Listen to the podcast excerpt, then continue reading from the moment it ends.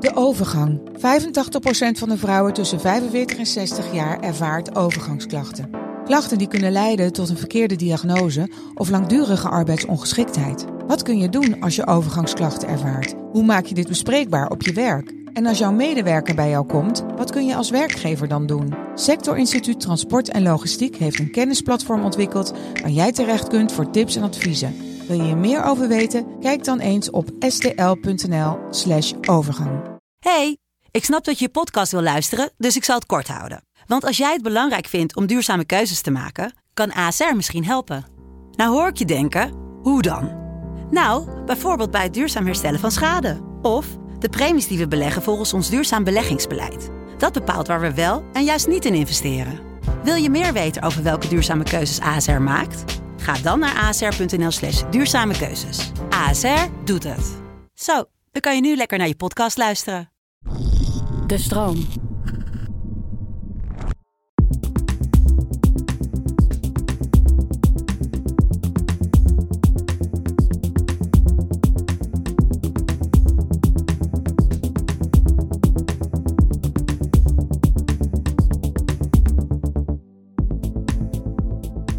Dat je luistert naar de Podcast Psycholoog. Een podcast waarin ik, Marissa van der Sluis, samen met andere psychologen in gesprek ga over belangrijke onderwerpen. Om zo met z'n allen onszelf en anderen beter te leren begrijpen. Ik zit hier vandaag met Bjarne Timone.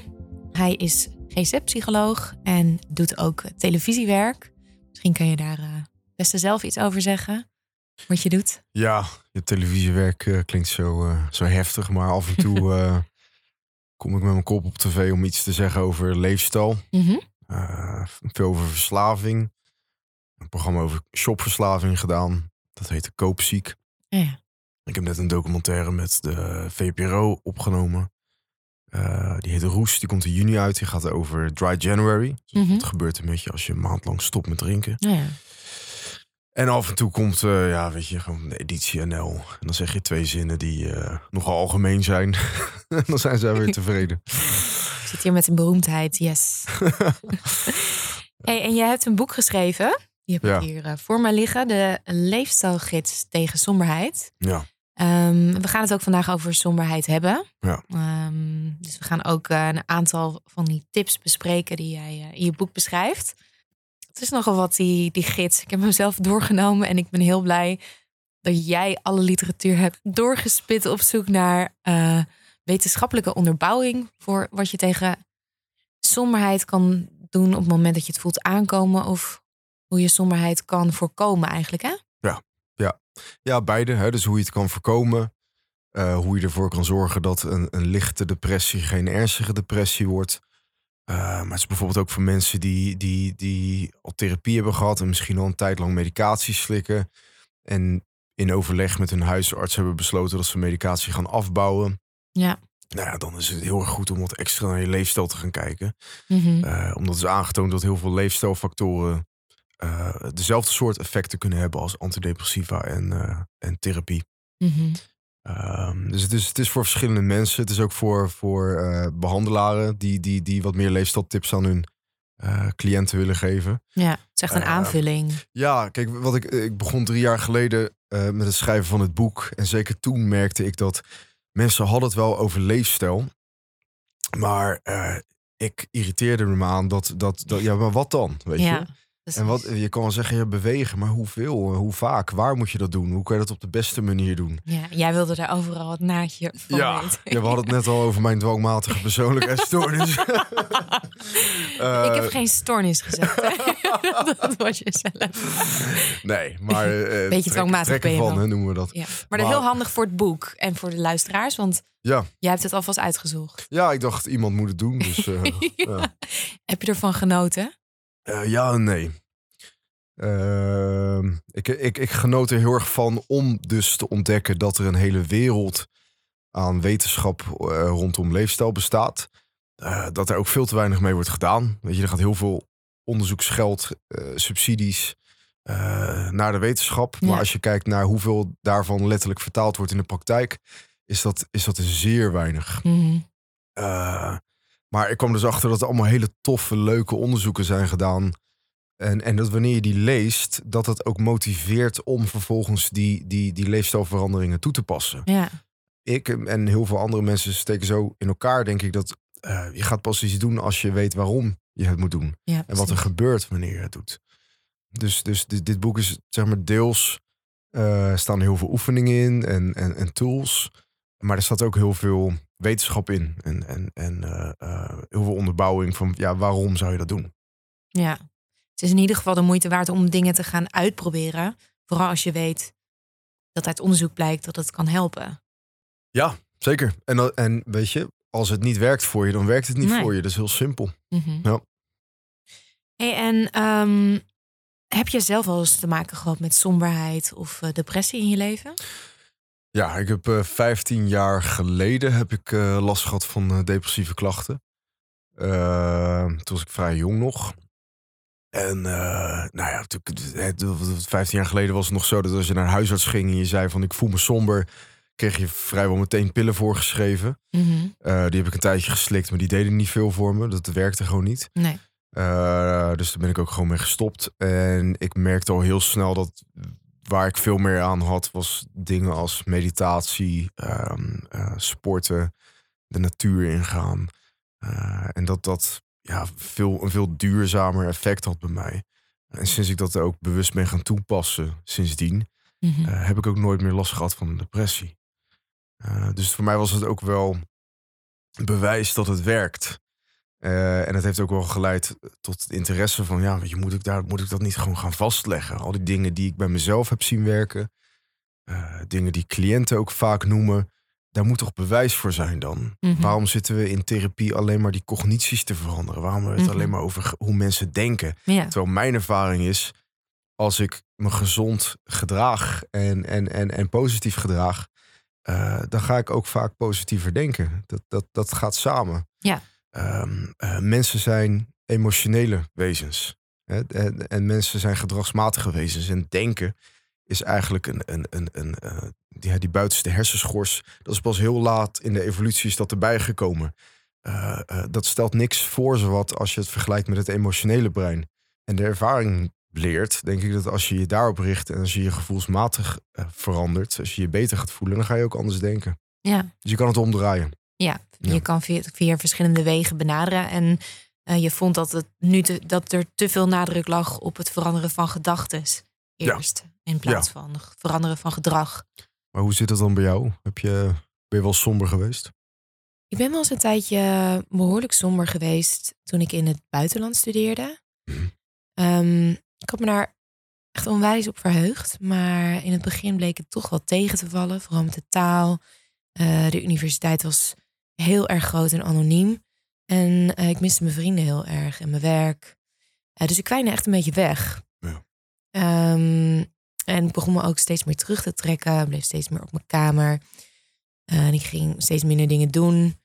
En ja, ik begon me ook wel heel slecht te voelen. En voornamelijk ook over mezelf. Ik was ook heel kritisch op mezelf. Dus dat was best een rotperiode. Best wel zwart. Ja. En uiteindelijk ben ik daar uitgekomen door te gaan hardlopen, grappig genoeg.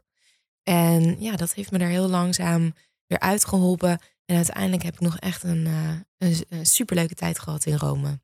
Maar dit is dus een heel goed voorbeeld ervan. Hè? Je, je voelt je slecht. Ja, Eh, vervolgens ga je, ga je hardlopen. Eh, dus je gaat iets doen. En het gevolg daarvan is dat je je anders gaat voelen. En dat je ook anders gaat denken. Ja. Ja, dat is de insteek van dit boek. precies. Ja.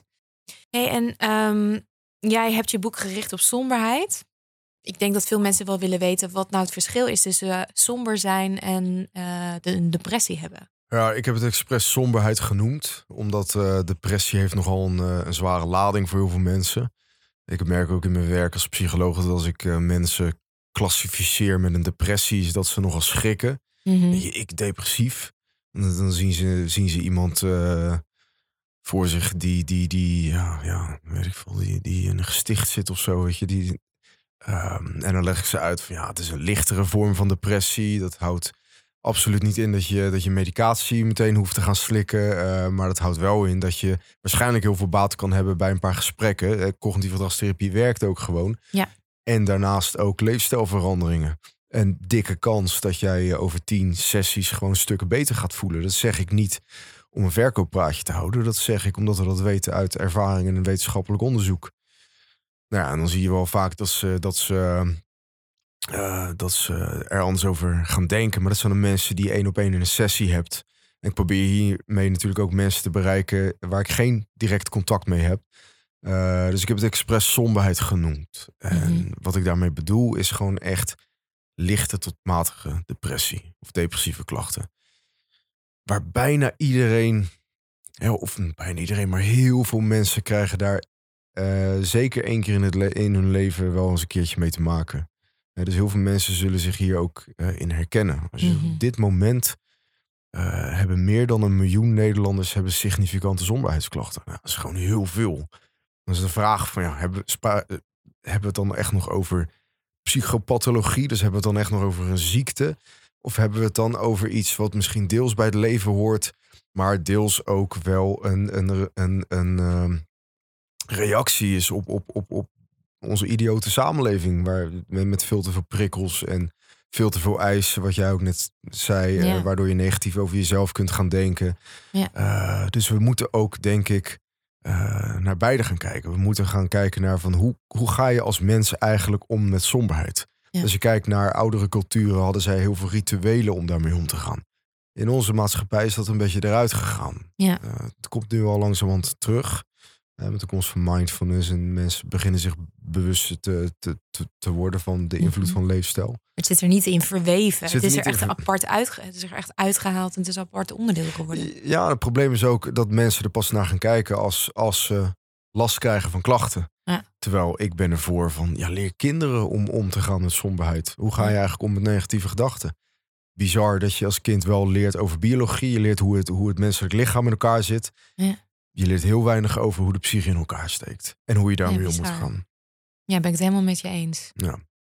Oké, dus het is duidelijk dat eh, ja, veel Nederlanders en natuurlijk mensen ook wereldwijd te maken hebben met somberheid. En dat Ja. het ook normaal is. Ehm, maar dat we er soms misschien ook langer in blijven hangen dan nodig is. eh, Door de- hoe de samenleving in elkaar steekt. Ja. Ehm, en wat is nou echt een depressie? Waar, hoe, hoe herken je die?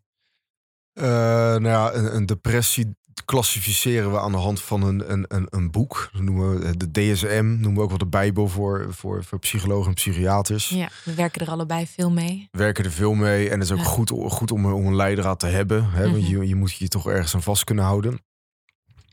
Eh, en als je kijkt naar de criteria, dan, dan zijn de hoofdcriteria zijn dat je of somber bent, of dat je echt eh, significant last hebt van interesseverlies. Dus dat je niks meer leuk vindt eigenlijk. Ja. En in de ergste gevallen heb je last van, alle, van beide. Ja. Eh, en dan zie je dat dat gepaard gaat met andere eh, eh, symptomen, zoals gewichtsverlies of gewichtstoename. Ja. Dan hebben we het over 5 procent. Mhm. Ehm, slaapproblemen. En heel vaak als ik dat noem, denken mensen ja, dat, dat, je, dat je weinig slaapt. Ja, maar veel slapen gebeurt ook veel. Dat je juist Precies. overdag ook in bed ligt. Precies. Hè? Dus dat is ook vaak de valkuil waar, waar, waar, waar sombere mensen eh, in stappen. Is, is dat, ze, dat ze denken van ja, slaap is goed voor mij. Dus ik ga extra lang in, in, in bed blijven liggen. Mhm. Eh, terwijl dat eigenlijk je klachten verergert. Te veel slapen is ook niet goed. Eh, hij- je ziet dat mensen vertraagd worden in, in, in, in hun bewegingen, in hun spraak. Of dat ze juist hyperactief worden daarin. Ja. Ja, die- kon- mensen krijgen concentratieproblemen, moeite met nadenken. Sluiteloosheid zie je ook vaak. Sluiteloosheid zie je heel vaak. Simpele dingen worden ineens Ja. eh, heel Ja. lastig om uit te kiezen in de supermarkt. Ja, precies. Ja. Ja. precies. Ja, in de ergste gevallen eh, gaat het natuurlijk gepaard met eh, zelfmoordgedachten. Mhm. Eh, overigens goed om te weten dat daar een lijn voor is. Dat is 113. Dus als je daarmee worstelt, dan kan je altijd 113 bellen. Ja. En dat is echt een, een eerste, ja, een soort van portaal om, eh, om hulp te zoeken. Ja, Dus het eh, zorgt doe er het alsjeblieft. Ja, en het zorgt er ook voor dat je het niet meer alleen mee hoeft te lopen, maar dat er ook iemand is waarmee je erover kan praten. Ja, In ja, gedachten. Want ja. dat, dat maakt het ook zo zwaar. Ja. Dat jij er maar mee blijft lopen in je hoofd. Ja, precies. Terwijl het toch veel voorkomt eh, naast somberheid, die gedachten. Ja, heel veel. Alleen ik denk wel dat het belangrijk is. En gelukkig is er ook onderscheid nu tussen hè, verschillende ernst, vormen van depressie. Hè? Dus je kan een lichte of matige Ja. of een ernstige depressie hebben. Eh, en dat verschilt ook nogal. Want, want als je kijkt naar matig tot ernstige depressie, ja, de, de kans is heel groot dat je dan heel veel baat gaat hebben bij medicatie. Het is Mhm. ook niet zo dat we anti-medicatie moeten gaan worden, want het werkt gewoon voor, eh, voor, voor veel mensen ook. Ja. Voor de helft van de mensen die depressief is, werkt het niet. Nee. Maar je ziet als je naar de onderzoeken kijkt, die helft is vaak licht tot matig depressief. Eh, en dan weten we, dan kan gesprekken kunnen heel goed zijn. Hè? Het is altijd goed om even wat, wat psychisch onderhoud te verrichten.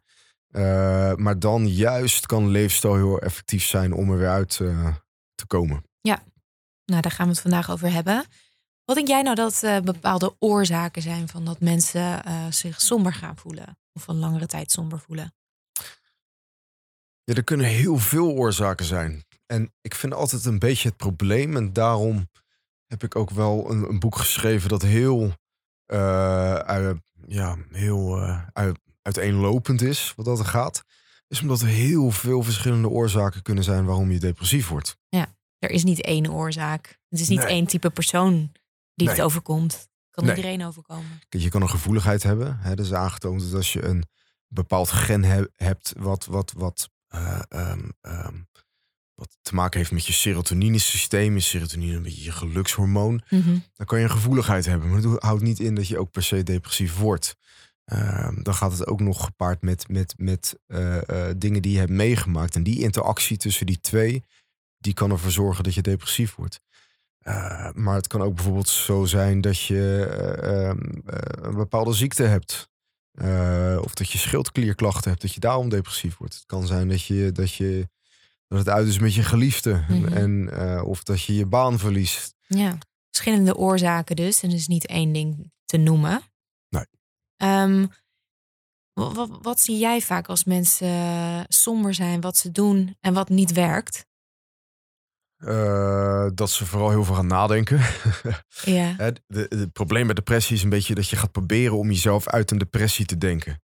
En dat, is een, dat, is, dat, is een, dat, dat kan je vergelijken met drijfzand. Hè, hoe harder je gaat proberen uit drijfzand te komen, hoe, hoe, hoe verder je erin zakt. ja, En hetzelfde geldt voor een depressie. Eh, hè, dus de, hoe, hoe meer je gaat piekeren, hoe verder je in een depressie zakt. Dus piekeren en nadenken is niet de methode om uit je depressie te komen. Gedragsactivatie, wat jij net noemde, eh, dat is van belang. En dat is, voelt gek genoeg, eh, ehm, eh, voelt dat heel tegenstrijdig als je depressief bent. Ik heb helemaal geen zin om iets te gaan doen. Ik heb Ja. zin om in mijn bed te liggen. Ik heb Ja. zin om na te denken. Herkende jij dat ook niet van toen jij somber was? Dat je ook, dat je da- de- ik wilde geen dingen gaan doen. Dus ik moest wel echt gepusht worden. Ja, Ik moest mezelf echt een schop onder mijn kont geven, ook om, om dat te gaan doen. Ja, absoluut. Want mijn, mijn, mijn, mijn zinthermometer stond de hele tijd op, nergens zin in. Juist. Ja.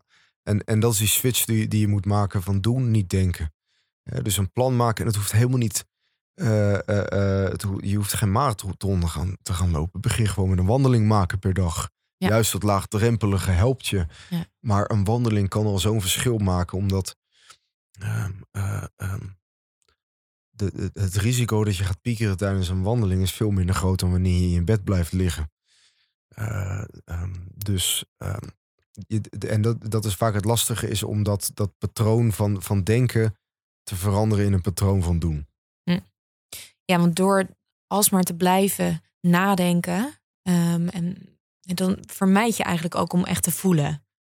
Ze zeggen ook wel eens dat depressie een soort vermijdingsgedrag is. Ja. Om eh, gevoelens te. Te onderdrukken. Ja, Ja, nee, depressie heeft veel meer te maken met niet voelen. ja, Eh, dus depressie, juist, je ziet juist dat wanneer eh, mensen met een depressie weer kunnen voelen, emoties kunnen voelen, en, dan heb ik het ook over verdriet, eh, heb ik het ook over boosheid, dan zie je ook vaak, dat heeft niet met depressie te maken. Weet je, dat is juist een teken vaak dat die depressie begint op te klaren. ja, van vitaliteit. Vitaliteit inderdaad. Ja. Eh, terwijl bij een depressie voelen mensen vaak helemaal niks. Ze voelen zich verdoofd. En dat is veel erger dan je verdrietig voelen. Ja. Ik, ik, ik noem depressie vaak een verzameling van ongezonde gewoonten. Mhm. En, en piekeren is slechts één van die ongezonde gewoonten. Alleen wat je ziet is dat de gewoonte van piekeren gaat gepaard met andere gewoonten die schadelijk voor je zijn. Dus je gaat sneller, grijp je naar fastfood, je grijpt sneller naar chips. Eh, eh, eh, je wordt inactief. Eh, je, je, je blijft te lang in je bed liggen. Je wordt naar tegen de mensen om wie je geeft. Dus het is een soort van cluster van gedragingen. Ja, Het een zet het ander aan. Het is een soort Ja. keten waar je in belandt. Ja, Ja. absoluut. En daardoor zak je eigenlijk alleen maar verder weg in die somberheid. Dus dat werkt niet. Eh, nou, nou heb jij, eh, ben jij lekker in de wetenschap gedoken om te kijken wat er wel eh, werkt. Mhm. En wat was jouw, jouw eerste bevinding? Mijn eerste bevinding is dat, behalve de dingen die ik al wist, ik wist er het fijne nog niet van, maar ik wist wel dat beweging goed is tegen depressie of somberheid. Maar waar ik achter kwam, is dat er ook heel veel kleine dagelijkse gewoonten zijn die je stemming beïnvloeden. Eh, zoals te lang Netflix kijken. Eh, zoals eh, eh, een ongezond liefdes- en seksleven. Ja. tijdsmanagement. Hebben we het ook heel weinig over. Ja. Hè? Want volgens mij weet iedereen wel in deze tijd dat als je je tijd niet goed managt. Eh, eh, en je leven is een, een, een, een, een, een, zooitje wat dat betreft. Dat, dat creëert enorm veel stress. Nou, heeft ook allemaal invloed op je stemming. Zelfs hoe je je huis opruimt en hoe je je huis indeelt, heeft invloed op je stemming. Dus eh, waar ik achter kwam, is dat eh, depressie of somberheid is, is, is een soort van veelkoppig monster. Eh, eh, en je moet naar al die koppen eigenlijk kijken en, en voor jezelf evalueren. ehm, in hoeverre ben ik mij bewust en gedraag ik mij bewust op dat leefstijlgebied? Ja. Omdat al die leefstijlgebieden kunnen, kunnen invloed hebben op je stemming. Ja, dus het is ook moeite om, de moeite waard om daarnaar te kijken. Ja, heel erg. Zetten, want wie weet werkt het voor je. Hey, en eh, je noemde het net al even, een Netflix, eh, dat is dus nu, eh, je bent er officieel achter gekomen dat binge-watchen Ja. niet zo goed voor je is. Terwijl we toch wel denken, oh, ik heb even rust nodig. Ik ga even van de radar eh, flink binge-watchen. Dat, dat, ja, ik denk dat veel mensen denken, dat is toch goed, ontspan. Mhm. Waarom is dat niet goed? Kijk, ik, ben- ik, ik ben geen heilig boontje en ik, ik kijk af en toe ook gewoon een hele serie uit. Eh, Ik. En ik denk ook dat dat vaak niet een probleem vormt. Maar als je inderdaad de hele dag in je bed ligt en je gaat dan de hele dag zo'n serie kijken, terwijl eigenlijk de aandacht bij jezelf moet blijven en dat je aandacht moet geven aan jezelf en je eigen gezondheid, eh, dan kan het wel nadelig zijn. Ja. Kijk, eh, eh, binge-watchen van Netflix alleen zal niet somberheid veroorzaken. Nee. Het gaat echt om de functie van dat gedrag op dat moment. Ja, kijk, Als jij jezelf verstopt Ja. op die manier, ja, dan is het niet gunstig. Nee, precies. Eén piekergedachte veroorzaakt ook geen somberheid. Nee. Eén avondje stappen veroorzaakt ook geen somberheid. Het gaat erom hoe vaak doe je het en welke functie krijgt het. Ja. Hè, is het echt een ingesleten, ongezonde gewoonte geworden? eh, die je hanteert niet zozeer omdat je het heel erg leuk en lekker vindt. eh, maar doe je het echt om de hele boel te verdoven. Ja, precies. En je zegt eigenlijk wist ik ook wel dat bewegen goed is. Eh, maar toch heb je wel wat nieuwe dingen ontdekt. En die heb je ook in je boek opgeschreven. Kan je eens wat noemen? Nou, een van de dingen die ik zelf heel erg interessant en inspirerend vond, eh, is dat eh, lichaamsbeweging ervoor zorgt dat eh, de neurogenese en de neuroplasticiteit, en dat ga ik even uitleggen, dat dat eh, bevorderd raakt. Nou, neurogenese houdt in eh, de, de, de aanmaak van nieuwe hersencellen. En voorheen dachten we dat eh, dat dat op een gegeven moment stopt. Hè? Zelfs na je 25 of zo, dat je daarna in principe gewoon aftakelt. Ja, dat is niet zo. zo voel ik me wel. Ja. Ja, ja, of toen na het weekend kan je je zo voelen. Maar we weten dus inmiddels dat, eh, dat je als, als volwassene eh, maak je gemiddeld 700 nieuwe hersencellen eh, aan per dag. Hm. Lichaamsbeweging kan die aanmaak een boost geven. Dus ook op oudere leeftijd is het heel erg goed om te blijven bewegen. Ehm, en dan heb je nog iets anders, en dat heet neuroplasticiteit. Want wat is het probleem met die neurogenese? Als je nieuwe hersencellen aanmaakt eh, en je maakt vervolgens geen nieuwe verbindingen, dan sterven die hersencellen ook weer af. Mhm. Eh, dus daarom is het eh, van belang om nieuwe verbindingen aan te kunnen maken. En lichaamsbeweging zorgt ervoor dat dat makkelijker gaat. Dat heeft te maken met een bepaald eiwit, dat heet BDNF.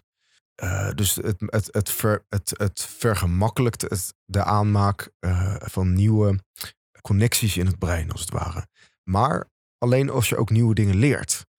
Dus daarom is het ook zo belangrijk dat als je lichaamsbeweging gaat doen, als je gaat sporten, om ook patronen te veranderen. Om met mensen te praten of om met een therapeut te praten of veel te lezen.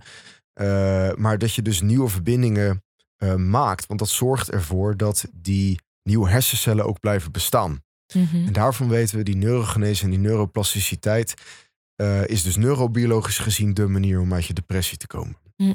Ook de reden dat sporten en mediteren zo'n goede combinatie is. sporten zorgt ervoor dat je dus nieuwe hersencellen, meer nieuwe hersencellen aanmaakt. Mm -hmm. mediteren is echt een leerproces. Dus er is ook aangetoond dat die combinatie tussen die twee mm er hoogst moeilijk voor zorgt dat je dus makkelijker nieuwe verbindingen aanlegt in het brein, die ook duurzaam zijn, die, die ook blijven bestaan. Sport jij? Mediteer jij? Ja, ik heb wel, ik deed veel vechtsport. Ik heb wel mhm. vorig jaar mijn, mijn meniscus gescheurd. Ik ben geopereerd, dus even wat lager pitje. En dan probeer ik ook in mijn boek te omschrijven van er zijn altijd manieren. Je hoeft niet per se een topsport te doen. Uh, maar bijvoorbeeld op je werk zorg ervoor dat je vaker de trap neemt. Daarvan is ook aangetoond dat dat al je conditie significant verbetert. Ja. Ik heb nu maar eens een spinningfiets gekocht voor thuis. Want dat mag ik wel doen met mijn knieën. Mm -hmm. En dan zorg ik ervoor dat ik aan mijn, mijn dosis beweging kom per ja, week. Dus ook daarin kan je creatief zijn. Ja, absoluut. Ja. Maar, maar, dus een, een, sport en meditatie, dat zou perfect zijn. Dat is een hele krachtige combinatie. Ja. En als je dan misschien ook nog wat, wat, wat, wat een paar gesprekken met een psycholoog hebt om daar wat richting aan te geven, dan zie je gewoon dat mensen heel erg snel op kunnen, kunnen knappen. Mm -hmm. Hey, en naast het hoofdstuk over bewegen, weet jij ook een heel hoofdstuk aan stilstaan binnen onze maatschappij. En uh, dat hoofdstuk sprak mij eigenlijk wel aan, moet ik zeggen. Um, wat? Betrapt. Wat bedoel je daarmee? Uh, met stilstaan? Ja. Nou, jij noemde net dat depressie kan ook een vorm van vermijding zijn. En dat is het ook vaak. Uh, en, en, en leren stilstaan, niet zozeer in de zin van dat je gaat nadenken over jezelf en gaat piekeren. Mm -hmm. uh, maar... Wat voor piekergedachten bedoel je dan, die niet werken? Nou, negatieve gedachten over jezelf, jezelf waardeloos vinden, uh, zelfverwijt, uh, negatief denken over de wereld om je heen. Dat zijn allemaal gedachten mhm. die. Waarom overkomt mij dit? ja, dat soort uh, vragen ook, die niet, waar je toch nooit antwoord op krijgt. Schuld, schuldgevoelens waar je maar in blijft zwelgen. Dat heeft allemaal niet zoveel zin. Mm -hmm. En om daar een rem op te zetten, is een bepaalde tegenwoordigheid van geest nodig. Nou ja, daar kan je heel veel verschillende namen aan geven. De, de naam die we daar in de psychologie aan geven heet mindfulness. Ja. Het probleem is een beetje met mindfulness is dat dat inmiddels een, een, een flow magazine term is geworden waar heel veel mensen zich aan irriteren, toch? Ja. Soms hoor ik mensen ook heel geïrriteerd. Ja, mindfulness. En dan vraag ik heb je het wel eens geprobeerd? Nee, nooit geprobeerd. Oké. Okay. Dat is niet zo heel grond om er dan een hekel aan te gaan hebben.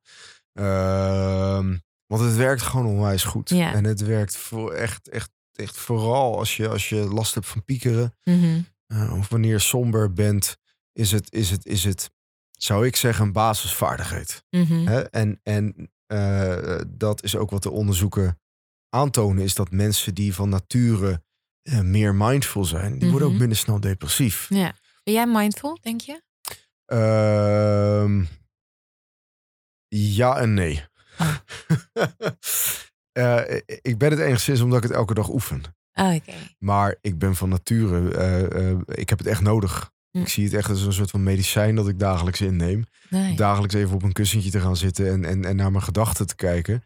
Dat is voor mij een medicijn. En, en, en, en ehm, nee, ik zou niet zeggen dat ik van nature mindful ben. Hm. Maar ik zou wel willen zeggen dat ik het ben geworden. Mm -hmm. Ja. Ja, dat echt nodig om je ook gezond te blijven voelen. Ja, ik denk dat ik, eh, als ik het niet had gedaan, dat ik weer depressief was geworden. Ergens. Ja. En voor mensen die zich nu somber voelen, of uh, nou ja, willen voorkomen dat ze zich somber voelen, mm -hmm. wat aan mindfulness kunnen ze gebruiken? Wat, ja, wat houdt het eigenlijk in? Ja, Een van de belangrijkste vaardigheid, eh, een van de belangrijkste vaardigheden bij, uh, bij uh, somberheid is het leren observeren van je gedachtenpatronen. omdat die gedachten de hele tijd met je aan de haal gaan, omdat die jou als het ware kidnappen, mm is het belangrijk dat je dat proces gaat waarnemen.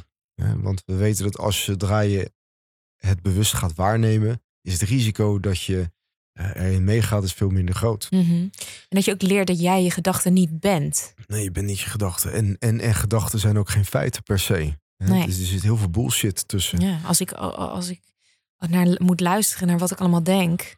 Nou ja, dat zou niet best zijn. Nee, en als je dat op zou schrijven, of sterker nog, je zou tegen een ander zeggen, ja. dan zou je je kapot schrikken. Ja, ja. kapot schamen misschien wel. En ik ben blij dat niet alle gedachten die ik heb ook wat over mij zeggen. Nee, nee, nee, precies. Maar dat heb je door. Ja. En het verschil is dat mensen die depressief zijn, uh, uh, die hebben dat vaak niet door. Nee. Die zijn gaan geloven in hun gedachten. Mm -hmm. En hoe, hoe heb je een tip hoe mensen dat, uh, hoe daar op een simpele manier mee zouden kunnen beginnen? Nou, daar, daar heb, je, heb, je, heb je een oefening voor. Een klein oefeningetje. oefeningetje. Dus mm -hmm. die kunnen we even doen. Ja, goed. Ja, ja. Wat moet ik doen? Nou, dus als je even je, even je ogen sluit. Oké. Okay. Sluit onze ogen. Ontspan even je spieren. En breng je aandacht even naar je ademhaling. In je lichaam. Voel even hoe je op dit moment erbij zit. Het kan zijn dat je een beetje gespannen bent. Het kan zijn dat je juist heel erg ontspannen bent. Kijk of je dat op een vriendelijke manier kunt accepteren. En daar gewaar van kunt worden. Beeld je nu in dat je in een bioscoop zit. En je zit alleen in een lege bioscoop voor een groot scherm. En op dat scherm spelen zich alle gedachten die zich in jouw hoofd voordoen af. Als zijnde film. Het kan zijn dat het een hele snelle actiefilm is. Misschien juist een hele trage film. Misschien een iets wat vage film. Of misschien zijn het juist kleuren, woorden. Probeer alle gedachten die je op dit moment hebt, als het ware te projecteren op dat scherm. En misschien gebeurt er niet zo heel erg veel. Nou ja, dan gebeurt er ook niet zoveel op dat scherm.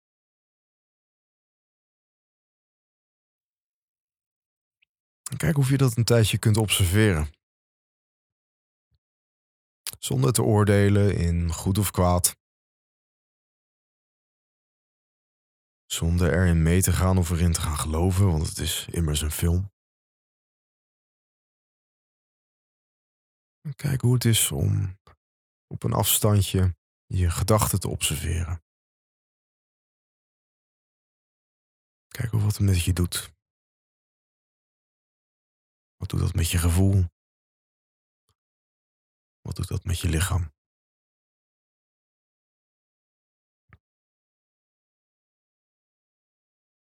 En laat het beeld langzamerhand weer verdwijnen. Voel nog heel even na wat deze oefening met je heeft gedaan. Misschien voel je wat rustiger of misschien voel je juist wat spanning. Dat is ook allemaal oké. En doe langzamerhand weer je ogen open. Mooi. Wat is het effect over het algemeen van zo'n soort oefening? Dat is een techniek die, die noemen we diffusie.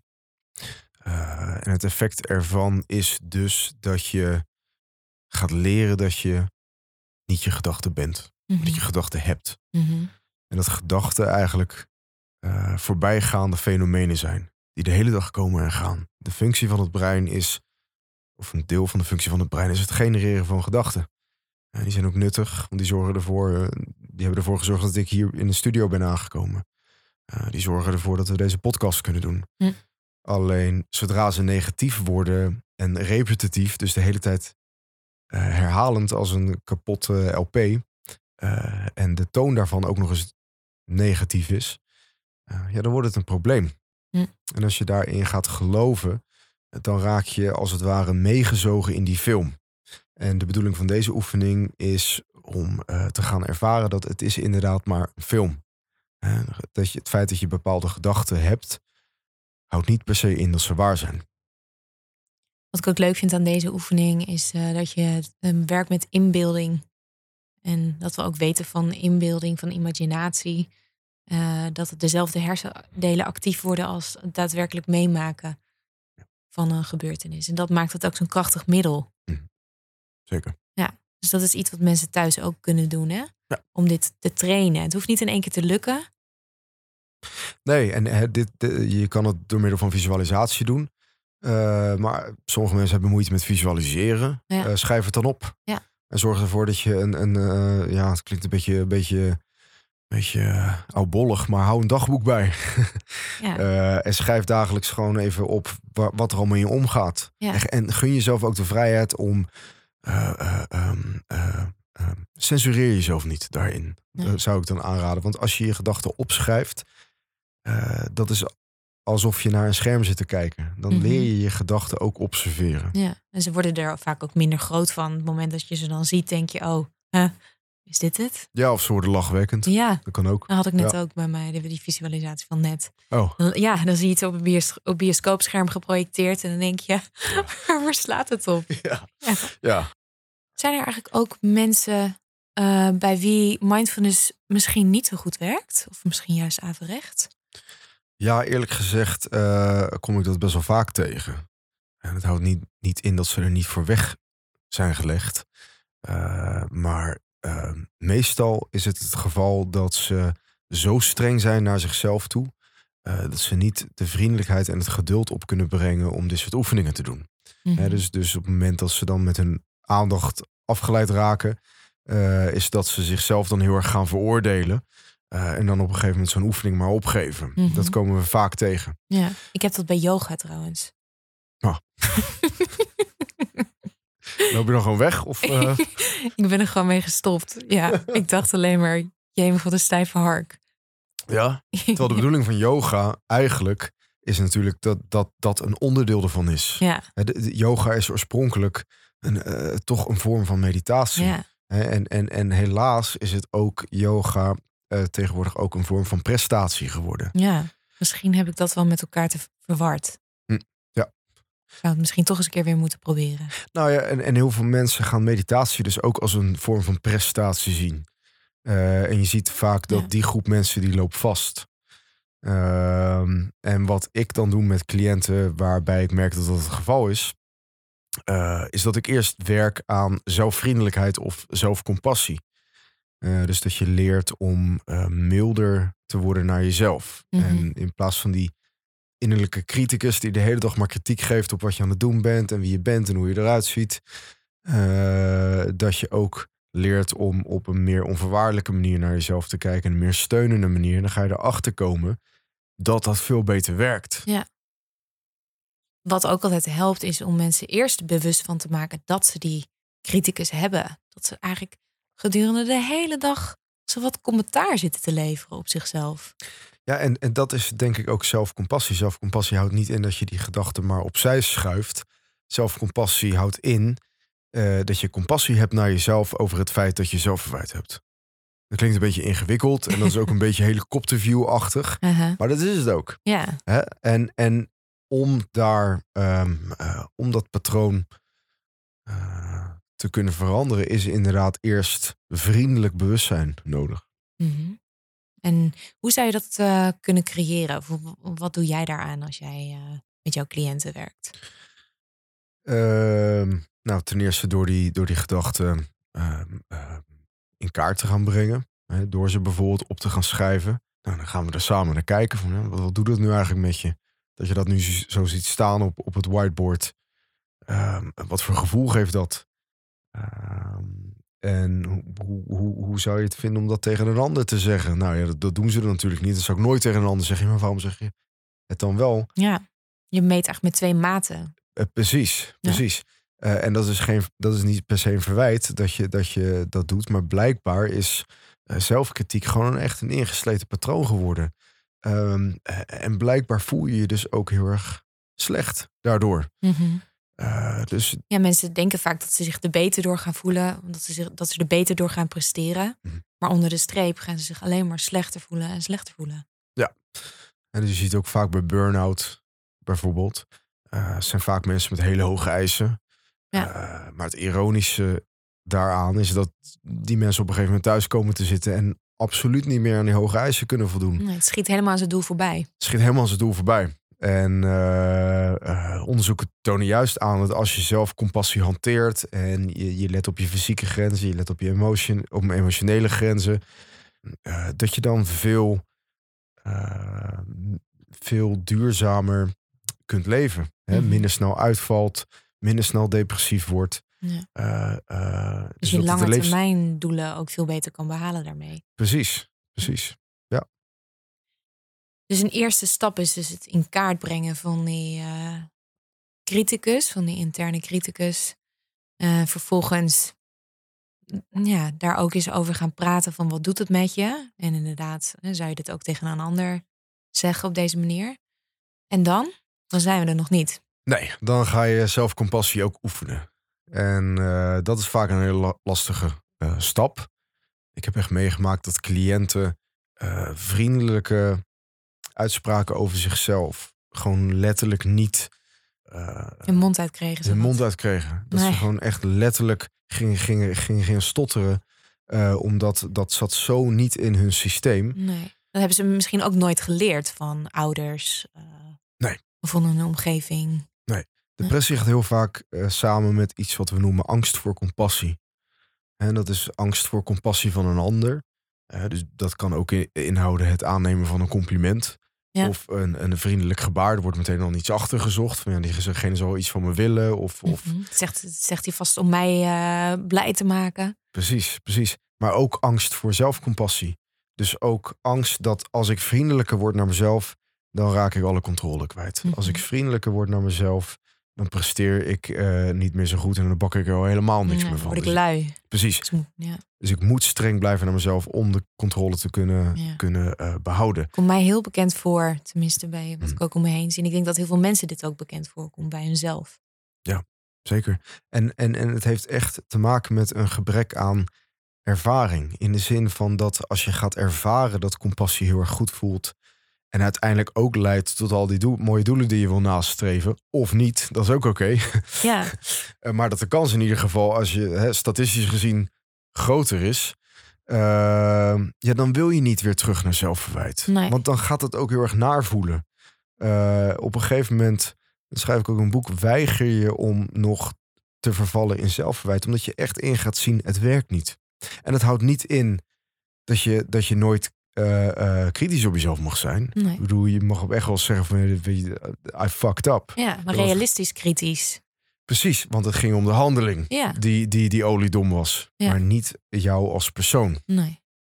Gaat er alles ook, eh, gaat, er, gaat er over dat je dingen niet in het geheel de hele tijd op een negatieve manier op jezelf betrekt.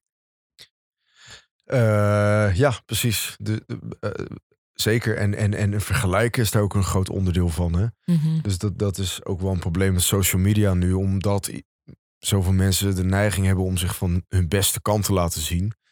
eh, zie je dat er heel veel negatieve vergelijking is. Vooral onder jongeren die erg onzeker kunnen worden van al die mensen die er prachtig uitzien op social media en, en, en fantastische levens hebben. Mhm. Nou ja, dat kan ook dat soort negatieve eh, gedachten over jezelf voeden. Ja. Terwijl je dan niet inziet dat die mensen ook gewoon een leven hebben en, en, en, en, en af en toe somber zijn. eh, of het niet zien zitten of eh, in het dagelijks leven af en toe ook een bad hair day hebben. Mhm. En Ja. soms wordt dat dan wel opeens op social media gezet. Hè? Gewoon soort van heel bewust van, oh ja, ik laat Ja. me ook even van de mindere kant. Ja, dat is dan weer dat een beetje etaleerachtig. Precies. Ja, en dat werkt Ja. dan ook weer niet. Nee, dat voelt ik, niet oprecht. nee, dat vind ik, dat- misschien helpt het enigszins. Ja, Eh, maar dan kan je ook gaan denken van ja, zelfs daar zijn ze goed in. ja zelfs, zelfs verdriet ziet er mooi uit bij deze persoon. precies. Ja. Ja, zie ik dan van die niet. foto's. En dan denk ik van ja, weet je, ja, je doet nu net alsof je je van je slechte kant laat zien. Maar je ziet er nog steeds fantastisch uit. Ja, precies. Weet je, hou op. Ja, Maar goed, zelfs als je in de put eh, zit, dan eh, is het nog glamorous. Ja. ja. Het is dus belangrijk om, om vriendelijkheid naar jezelf te blijven. Dat kan je echt oefenen. Dat kan een heel, door middel van hele simpele oefeningen. Ehm, nou, je kan bijvoorbeeld aan het einde van de dag evalueren eh, eh, wat je allemaal goed hebt aangepakt. Dat is een, en dat kan iets heel kleins zijn. Het kan zijn, ik heb mijn keuken schoongemaakt. Mhm. Of ik heb eh, mijn- buurman geholpen. Of, eh, hè, maar het kan ook zo zijn dat als je echt heel erg veel last hebt van negatieve gedachten over jezelf. Schrijf eens een keer, misschien in overleg met je therapeut of een goede vriend of vriendin, een vriendelijke brief naar jezelf. Hè, en adresseer, adresseer die brief echt eh, aan jezelf. Alsof je in een derde persoon tegen jezelf praat. Mhm. Dus ik zou dan gewoon beginnen met, nou, lieve Bjarne. Mhm. Klinkt, dat voelt gek al. Mhm. Maar dan zet je al meteen de toon. Ja. In de zin van dat je je aandacht richt op jezelf. Maar dat de opdracht is, eh, eh, laat de toon vriendelijk zijn. Ja. En kijk naar wat je goed doet. Kijk naar je positieve kwaliteiten. Eh, maar kijk ook naar de mildheid die je ten opzichte van jezelf op kunt brengen wanneer het allemaal niet zo goed gaat. Mhm. Ehm, dat is menselijk. Ja. Dus, eh, en, en, en, en, en het ironische is ook dat wanneer je dat gaat accepteren, dat je af en toe fouten maakt, dat je dingen zegt die niet zo handig zijn. Ik spreek even uit eigen ervaring. Mhm. eh, dat, dat je dat dan ook op een of andere manier minder doet. Mhm. Terwijl als je jezelf gaat veroordelen over vergissingen die je maakt, dan raak je gestrest, dan raak je gespannen, raak je onzeker. Nou, wat gebeurt er dan? Maak je sneller vergissingen, Ja. ironisch genoeg. Ja. Een hele simpele techniek die ik ook vaak meegeef aan cliënten. Eh, eh, het voelt een beetje gek als je het in het begin doet, maar het is gewoon als je even een hand op je hart legt. Mhm. Oké, dat Dus- gaan we nu even doen. Ja, dus als je dat nu even doet. Ja. ehm, Wacht, ik heb ja, het zit niet recht. Links, maar is een beetje links. ik gaf vorige week een boekpresentatie. Zag af mensen echt een beetje zo. Waar zit hij ook weer? maar Mijn hart zit niet rechts. Nee, mijn hart zit niet. En ik heb er wel een. Ja, precies, precies. Vaak kan je dan al gewoon merken dat als je jezelf op die manier vasthoudt en jezelf op die manier steunt, dat dat al iets met je doet. Mhm. En dat hoe je je ook voelt op dit moment. Misschien is dat dat je gestrest bent of dat je een negatieve gedachte hebt over jezelf. Eh, dat als je jezelf vasthoudt, dat het toch een beetje voelt alsof iemand anders je vasthoudt. Ja. Eh, en dit vind ik altijd een hele eh, effectieve demonstratie van dat zelfcompassie mogelijk is. En als het moeilijk is om compassievolle gedachten in- te, te verzinnen, dan kan je dit doen. Merk je dat je zelf verwijt hebt, merk je dat je negatieve gedachten hebt, hou Mhm. jezelf gewoon even vast. Ja. En dit is een techniek die ik ook heel veel heb toegepast toen. Elke keer als ik merk dat ik ging piekeren, dat ik na, Mhm. negatief ging denken over mezelf, dan deed ik gewoon even dit. Ja. En als ik in de supermarkt stond, dan sloeg ik gewoon de armen eh, over elkaar. Ja. En, dat, hè, dus de- en dan hou je jezelf ook vast, maar dat ziet er dan niet zo gek uit. Ja. ja, dat is wel een goeie. is gewoon van dat soort kleine tools die je, die je kunt toepassen. Ja, en die je ook kunt oefenen. Het zal misschien niet in één keer goed voelen. Nee, Of een beetje, het zal misschien in het begin een beetje raar voelen. Maar dat betekent Mhm. niet dat je ermee moet ophouden. Of inderdaad dat je er niet voor gemaakt bent. nee je, moet, Ja. je, moet het ook, je moet het echt oefenen. En mijn ervaring is dat als je het vaak oefent, op een gegeven moment ga gaat het in je systeem zitten. Ja.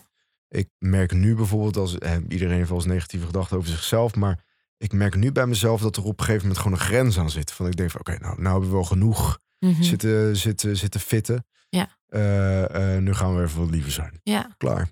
Ik ken dat bij mezelf wel bij eh, mijn chaotische gedrag. Soms ben ik chaotisch en vergeet ik dingen. En hoe meer ik dan boos word op mezelf, dat ik dat allemaal niet heb onthouden of dat ik het niet op orde heb, hoe meer ik in een soort stress, ja, stress schiet, waardoor het nog erger wordt. Ja. En soms moet ik mezelf dan echt zeggen: Oké, stop maar eens, het is oké. Dan, dan duurt het allemaal even iets langer. En dan wordt het ook onmiddellijk weer helder. En dan Ja. ja. geef ik mezelf iets meer ruimte. En dan zeg ik, dit is gewoon een wat mindere kant van jou. En Ja. je, je doet wat je kan. Precies. Dat, dat, dat is zelfcompassie. Soms zit ik wel eens met een eh, cliënt in mijn kamer, in de praktijk. En dan eh, kijk ik naar buiten en dan denk ik... we hadden misschien net zo goed een rondje door het Vondelpark kunnen lopen... en ondertussen kunnen gaan praten, lekker in de natuur. En jij schrijft daar ook wat over eh, in je boek. En op het effect van natuur op, eh, op je gezondheid. Ja. Wat, eh, wat heb je daar allemaal ontdekt in de literatuur? Ja, sterker nog, ik, ik vond het zo'n belangrijk onderwerp dat ik er een heel hoofdstuk aan gewijd heb. Ja, ook omdat ik vind dat we het, het te weinig over natuur hebben. En gelukkig kwam ik erachter dat er ehm, dat heel veel onderzoek is gedaan naar de voordelen van de natuur. daar hoor je toch niks van, hè? Raar. Daar hoor je heel weinig van. Eh, terwijl in Japan is er een heel onderzoeksgebied. Dat heet Shinrin-yoku. Eh, hè, met, met echt gewoon eh, serieuze onderzoekers die dus met gestreste stadsbewoners eh, de natuur ingaan. Mhm. Ja, vervolgens gaan ze, doen ze metingen, laten ze vragenlijsten invullen. eh, meten ze cortisol, het stresshormoon in hun speeksel. Nou, waar komen ze achter is dat 30 minuten in de natuur wandelen zorgt al voor een significante vermindering in depressiescores. Voor een vermindering in eh, eh, cortisolniveaus, eh, stressniveaus of stresshormoonniveaus in de speeksel. Mhm. Als je door de stad gaat wandelen, kan leuk zijn, maar zie je dat effect niet. Mhm. Waar ligt het dan aan? Er zijn meerdere verklaringen voor. Kijk, eh, eh, wij komen uit de natuur. We vergeten heel vaak dat wij gewoon ver geëvolueerde zoogdieren zijn. Ja. En, en, we doen al wel allemaal van ja, weet je, we- zijn mensen en, en, en allemaal. Nou ja, we zijn gewoon hele complexe dieren. Ja. En eh, onze behoeften zijn nog steeds hetzelfde als aan het, aan het einde van, de, van het stenen tijdperk. Die behoeften zijn niet veranderd. Als je kijkt naar de behoeften qua beweging, eh, de behoefte qua voeding, eh, maar ook de behoefte aan natuur is onveranderd gebleven. Eh, verklaringen die daarvoor worden gegeven is dat eh, een stadse omgeving eigenlijk heel erg onnatuurlijk is. Veel te Mhm. veel prikkels, veel te veel mensen. En mensen zijn van oorsprong gewend om in stammen vaak niet groter dan 150 man te leven. Noemen ze het getal van Dunbar. En zelfs is aangetoond dat op Facebook heb je, eh, eh, kun je maar met 150 mensen een, een, een, een, een betekenisvolle relatie onderhouden. Dus mensen zijn eigenlijk stamwezens. En die stammen die, die, die, die leven van oorsprong in de natuur. En ons brein is als het ware ook eh, gemaakt voor die natuur, voor de prikkels van de natuur. En dat noemen ze zachte fascinatie. Waar je ziet dat de stad juist een vorm van harde fascinatie is. Veel prikkels, heel snel, te harde geluiden, Mhm. te veel licht. Eh, zie je dat natuur precies is aangepast op de prikkelbehoeften van het brein. Ja, veel meer in balans ook dan een stad, waarin bijvoorbeeld ook zo'n licht, Ja. licht altijd aanstaat en dus niet in balans is. Nee, precies. Hè? Dus eh, het, het brein volgt een, wat wat we noemen een circadiaan ritme. Een dag- en nachtritme. Dus dat brein wordt actief. En dat is niet toevallig als het middag is, als, als, of als het daglicht is. Mhm. En dat komt gewoon omdat we evolutionair gezien. Eh, we, zijn, we zijn dagwezens, dus, dus, dus onze, on- de activiteit van ons brein en van ons lichaam is aangepast op dat dag- en nachtritme. Als het dan s'avonds donker wordt, dan weet ons brein ook van hé, hey, nu is het tijd om te gaan slapen. Als het licht blijft, of omdat we thuis allemaal lichten hebben aanstaan, of de hele dag onder TL-buizen tot s'avonds laat werken, of tot s'avonds laat op onze telefoon zitten te kijken. Ja, dat zijn, allemaal, dat zijn allemaal voorbeelden van harde fascinatie, van te harde prikkels voor het brein. Als je in de natuur bent, dan, dan eh, eh, raakt het brein niet overprikkeld. Mhm. Dat brengt rust.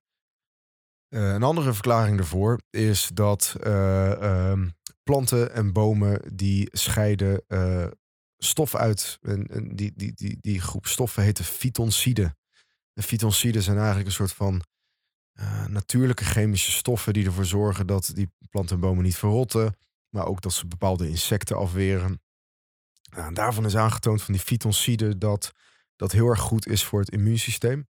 Eh, dat de bloeddruk verlagend is. En dat is ook bijvoorbeeld een verklaring dat eh, aromatherapie effectief is, omdat diezelfde fytonciden ook in die essentiële oliën zitten. Mhm. Dus er zijn meerdere componenten aan de natuur die heel erg eh, helend kunnen werken. Ja. En hoe, hoe zouden we dat eh, als mensen ja, wat meer naar ons kunnen toetrekken? Want het is nou eenmaal niet mogelijk om, eh, nou ja, niet altijd mogelijk om meer de natuur in te trekken. Ja. Ehm, ja, is er een manier waarop we dat meer toch kunnen gebruiken? Ja, ik, weet, Zelfs al ben je een stadsmens, Ja. zoals ik en jij. ja precies. ja, ik vond gelukkig vond ik in de literatuur een soort van minimale dosis. Ja. En die minimale dosis was 30 minuten per week eh, echt in de natuur zijn. Oh, ja. En eh, we zijn stadsmensen, maar we wonen wel vlakbij het Vondelpark. Of het Erasmuspark. Of hey, je hebt altijd Amsterdamse bos. Amsterdamse bos. Ja. Eh, dus, dus ook al woon je in de stad, eh, gelukkig in Nederland besteden wij best wel tijd, we besteden we best wel veel aandacht aan, aan onze parken en bossen. Dus er is altijd wel iets in de buurt. Ja. Zorg ervoor dat je, dat je die dosis behaalt. Dus dat je tijdens je lunch niet binnen blijft zitten.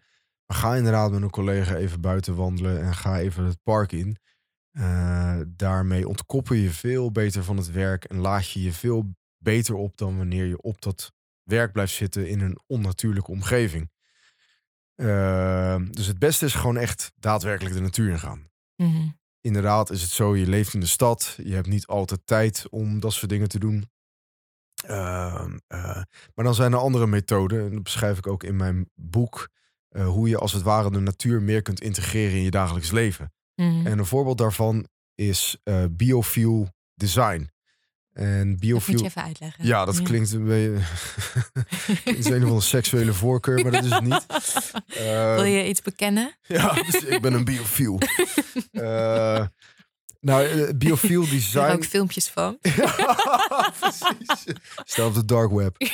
Nee, ehm, ja, iets met ik en een boom en nou goed. Maar, eh, vanavond dus intypen. Ja.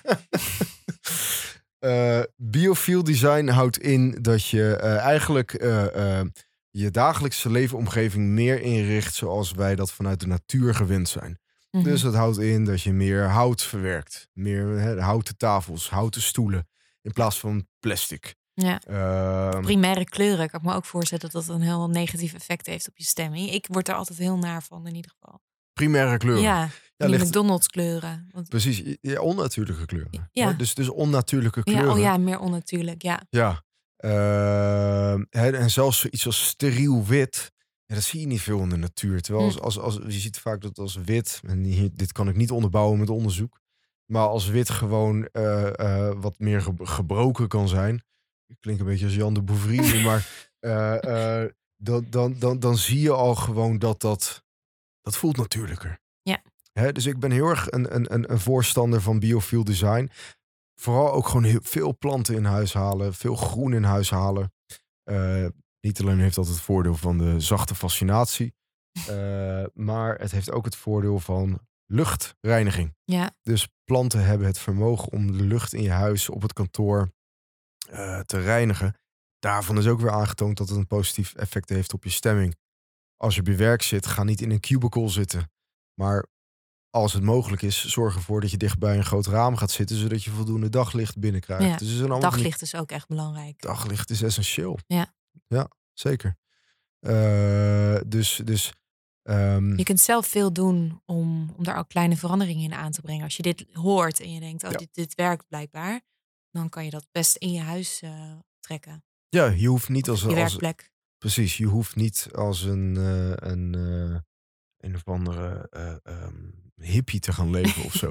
Je, je, je, je- In een junglehuis. nee, hè, Nee. dus, dus je, je kan echt aan die behoefte Mag wel. voldoen als je dit soort dingen bewust eh, toepast. Oké, en Bjarne, tot slot. Mhm. Voeding. Ja, voeding. Vertel. Ja, I- I- toen ik begon aan het hoofdstuk maakte ik me eigenlijk een beetje zorgen. Eh, omdat er is al zoveel geschreven over voeding en zoveel uiteenlopende dingen. Ja. En ik ben geen diëtist of zo, ik ben een, ben een, een psycholoog.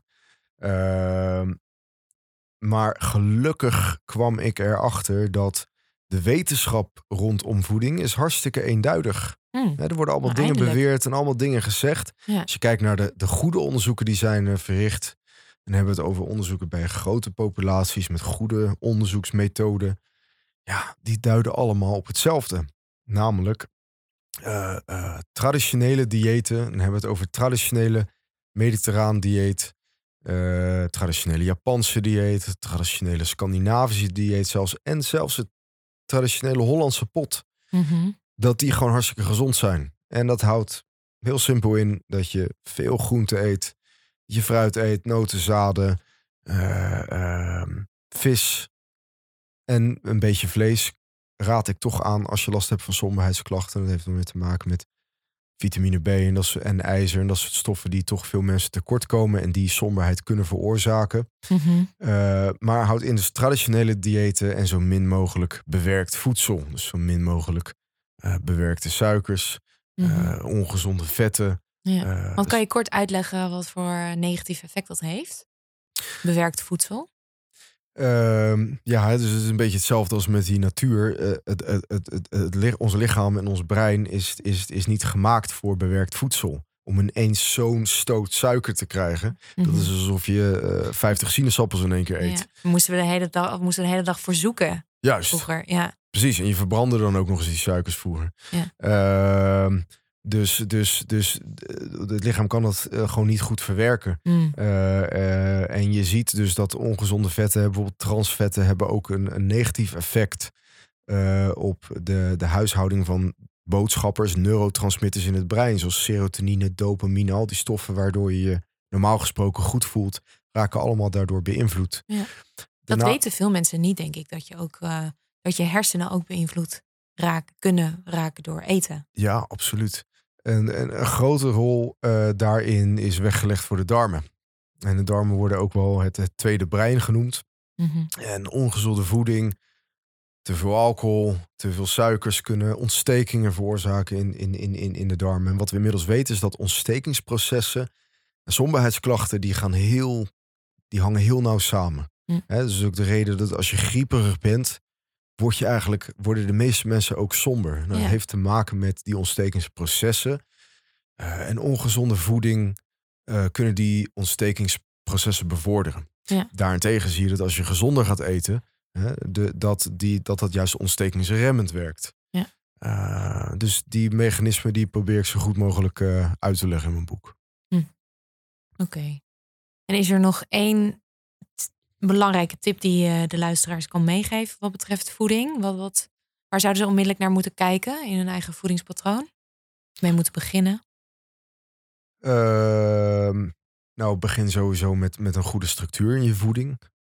Ik ben gewoon voor ontbijten, lunch en, en, en, eh, en avondeten. Misschien wel tussendoortjes. Mhm. Ja, en zorg ervoor dat je zo min mogelijk bewerkt voedsel eet. Dat is vrij simpel. En, en, en eh, mijn ervaring is bijvoorbeeld dat als je luncht met een salade... ehm, heel veel mensen zijn bang dat ze dan niet gevuld raken. Mijn ervaring is het tegenovergestelde. Dat als je luncht met een salade... is dat je eh, op een veel rustigere manier gevuld raakt. Hè? Dus je niet zo'n enorme piek in je bloedsuikers eh, hebt. Mhm. Want daar word je uiteindelijk weer sneller moe van, hè? Van zo'n piek. Precies. Ja. Eh, eh, en dat ik ook veel langer verzadigd eh, ben. Mhm. Eh, en let vooral op je gezonde voeding. Eh, dus het is belangrijker om gezond te eten dan dat je minder ongezond gaat eten. Dat Mhm. klinkt misschien heel erg logisch. Maar eh, dus het is belangrijk dat je bijvoorbeeld luncht met een salade. En als je dan eventueel een patatje een keertje eet, dan is het ook minder schadelijk. Mhm. Maar zorg ervoor dat je dus voldoende groente binnenkrijgt. Dat je voldoende Ja. fruit binnenkrijgt, voldoende voedingsstoffen. Dat is heel erg van belang.